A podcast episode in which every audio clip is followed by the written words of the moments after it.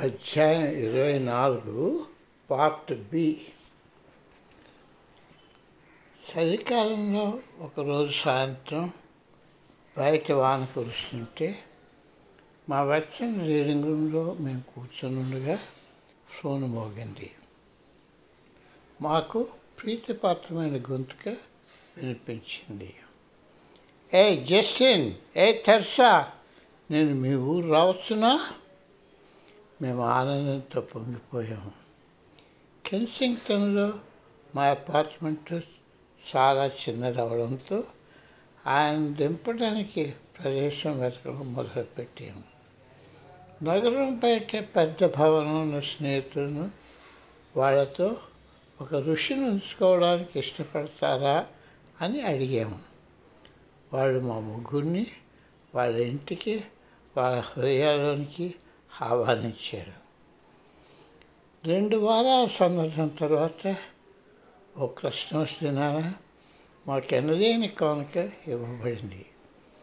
స్వామి Rama Heathrow విమానాశ్రయంలో మాతో నాలుగు వారాలు ఉండడానికి విమానం దిగారు. ఈసారి క్రిస్టమస్ సందర్భంలో వేసే మంటకు క్రొత్త అర్థం వచ్చింది. ఇంగ్లాండ్లో చలికాలం నా మనస్సుకు బాధ కలిగిస్తుంది ఆ సమయంలో సూర్యుడు సెలవు తీసుకుంటాడు. అంతటా వాన తేమ. కానీ ఇప్పుడు గురువుగారితో ఫైర్ ప్లేస్ వద్ద కూర్చును. లేకపోతే బెడ్రూమ్లో నేలపై పడుకొని ఆయన కథలు చెప్తుంటే వింటును. లేకపోతే నిరగ నగరంలో తిరుగాడుతూ సూర్యుడు అన్ని చోట్ల ఉన్నట్టు భావన కలిగేది. అత్యవసర కార్యక్రమాలు ఏమీ లేకపోవడంతో స్వామీజీ తన సంగీత సాధన మొదలుపెట్టారు. అమెరికాలో తను తలపెట్టిన కార్యక్రమం పూర్తయిపోయింది. కాబట్టి ప్రతి సంవత్సరం తన శిష్యులు ఎలా ఉన్నారో చూడటం కోసం భారతదేశంలోని కొత్త ప్రాజెక్టుకు ధన సేకరణకు పుస్తకాలు రాయడం పూర్తి చేయడానికి కొన్ని నెలలు అక్కడికి వెళ్తున్నారు. ఇప్పుడు తిరిగి ఆయన సంగీతం పాడుకోవడానికి అనుమతి దొరికింది. అది ఉత్సాహంతో చేయడం మొదలుపెట్టారు. ఆయన చుట్టూ ఉన్నవాడు పాడటం కానీ ఏదో వాయిద్యం వాయించడం కానీ లేకపోతే గంటల తరబడి భారతీయ రాగాల సాధనలో మునిగిపోయారు ఈ సాధన వచ్చిలో ఆయన కొత్త తన కొత్త పుస్తకం భారతీయ సంగీతం అదే ఇండియన్ మ్యూజిక్ రాయడంలో నిమగ్నమయ్యారు ఒక సాయంత్రం అందరూ కూర్చొని ఆయన పాట వింటుండగా ఎన్నో సంవత్సరాల కిందట గ్లన్వ్యూలో ఈ మేధావి నా హృదయాన్ని ఎలాగ విప్పారు? నాకు గుర్తుకు వచ్చింది. నాకెప్పుడు పురాతన లయబద్ధ సంగీతం పాడటం యావించుకునేవాడిని అది సమయబద్ధం చేయడమని నా భావన. అందుచేత ఒక సాయంత్రపు ఉపన్యాసం ముందు స్వామీజీ దయబద్ధమైన కార్యక్రమం నడిపిస్తారని ప్రకటించినప్పుడు కావాలని నేను ఆలస్యంగా వెళ్ళాను. ఆడిటోరియం తలుపు తీసి నేను స్వామీజీ స్టేజ్పై సితార్ వాయిస్తూ పాడటం చూశాను. ఆయన ప్రకాశిస్తూ కనిపించారు. ఆయన నా వైపు చూసి చిరునవ్వు చిందించారు. నా హృదయం ఒక్కసారి పొంగిపోయింది. ఆ సంగీత సమ్మోహనం ఆయన చూపు గదంతా నీడిన చైతన్యం నన్ను అదుపు తప్పించే నేను నిశ్చితనైపోయి నిల్చుండిపోయాను కూర్చోలేకపోయాను. ఇప్పుడు సంగీతాన్ని మరొక ఆధ్యాత్మిక పదంగా నేను తలుస్తాను. ఆయన ఏ పని చేస్తున్నా ఒక్క ధ్యాన సమయం నిద్రపోతున్నాడు తప్ప ఆయన చుట్టుపక్కల తచ్చటడం మాకొక భాగ్యమని మాకు తెలుసును. తెరసా తాను రాసిన మొదటి పుస్తకం ది స్పైరల్ పాత్ బహుకరించింది. ఆయన విప్పారిన ముఖంతో నిమిరిత నెత్తుడై రెండు చేతులతో ఆ పుస్తకాన్ని పైకెత్తి దాన్ని తన గురువు గారికి అర్పించాడు. నువ్వు ఇంకా పుస్తకాలు రాయి అంటూ ఆమె తనను స్పర్శిస్తూ చెప్పాడు.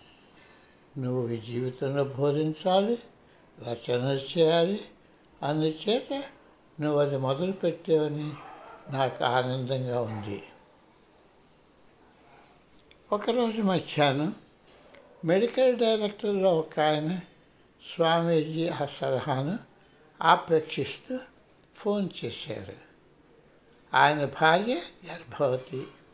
ఆమెకి ఎక్కుక రక్తస్రావం అవుతున్నది. ఆవిడను చూస్తున్న సైన్యంలో ఉన్న వైద్యులకు దాన్ని అంతుపట్టడం లేదు.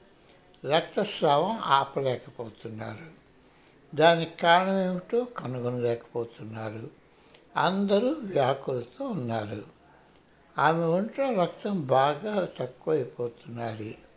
ఆమెకు ప్రాణాపాయం సంభవిస్తుందని భయపడు వైద్యులు భయపడుతున్నారు.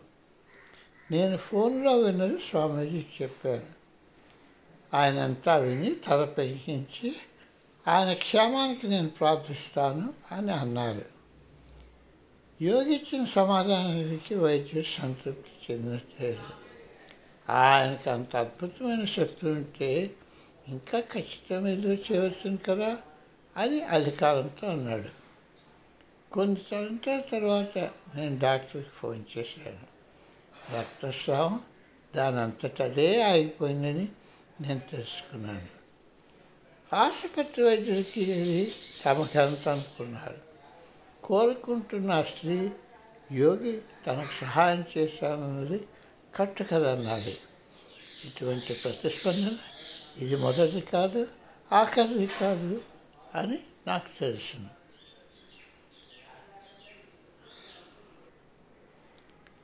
మ్యారీ డ్రోన్ క్లినిక్ వారు స్వామీజీని అప్పటికప్పుడు మూడు ప్రసంగాలు చేయమని కోరారు.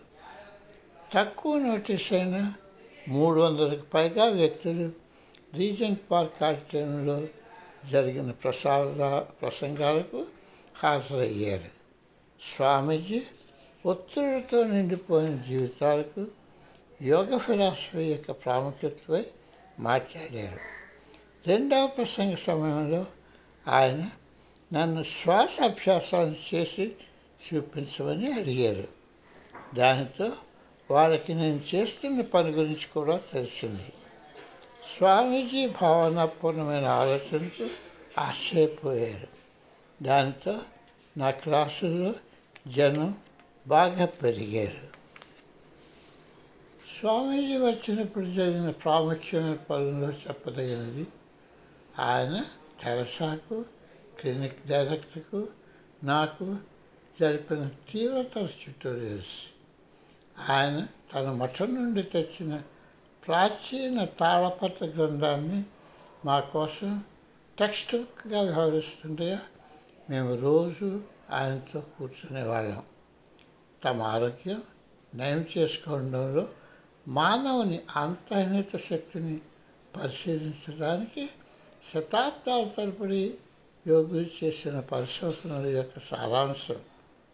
ఆ నిరుపమానమైన పత్రాల్లో పొందుపరచబడి ఉంది. ఆయన ఎల్లప్పుడూ హిమాలయ సాంప్రదాయమైన ప్రార్థన నిమిత్త నేత్రాలతో చేసి అప్పుడు ఏ పైనైనా ప్రారంభించేవారు. మన దేహంలో రెండు ముఖ్యమైన వ్యవస్థలు ఉన్నాయి అని ఆయన మొదలుపెట్టారు ఆహారం పోషించేది శుభ్రపరిచేది.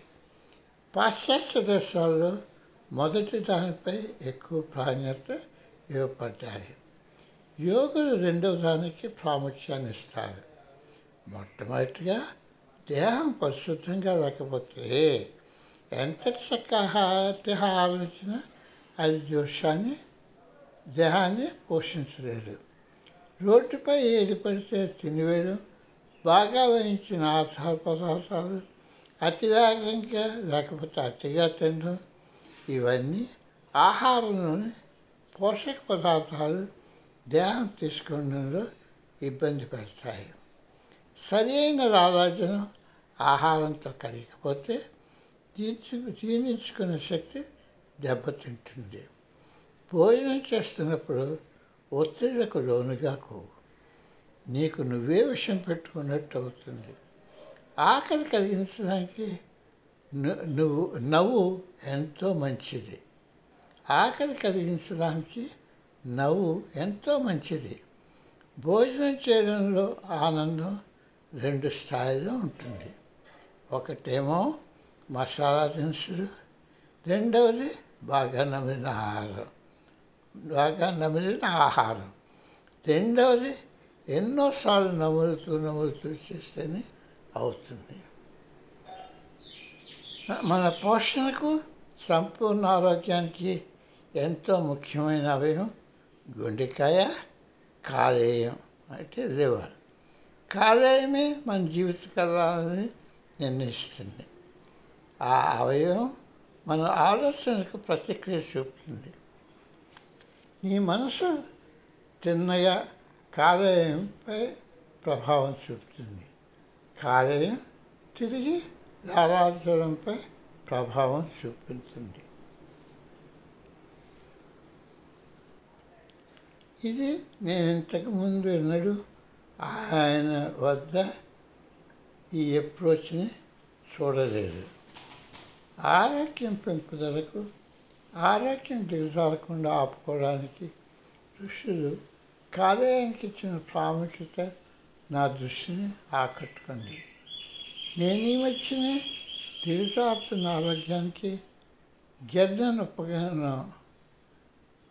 Gear San అప్రోచ్పై వర్క్షాప్కి హాజరయ్యాను.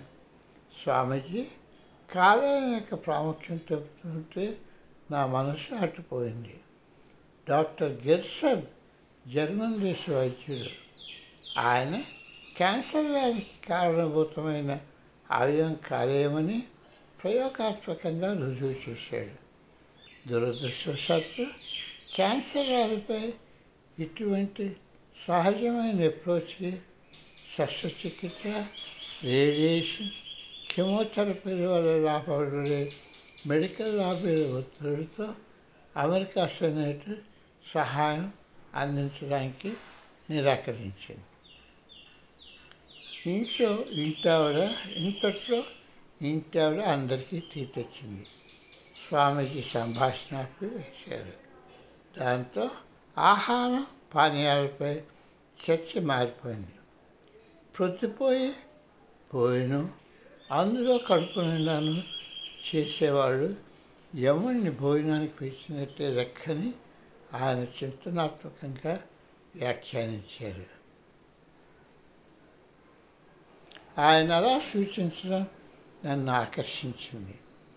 కఠోపనిషత్తులో యముడు మరణానికి రాజు. మఠ గ్రంథానికి సంబంధించిన వరకు బాగా రాత్రయ్యాక ఆహారం తీసుకుంటే అది కాలేయంపై ఎక్కువ భారం మోపి చావుని వేగనం కొని తెచ్చుకుంటుంది.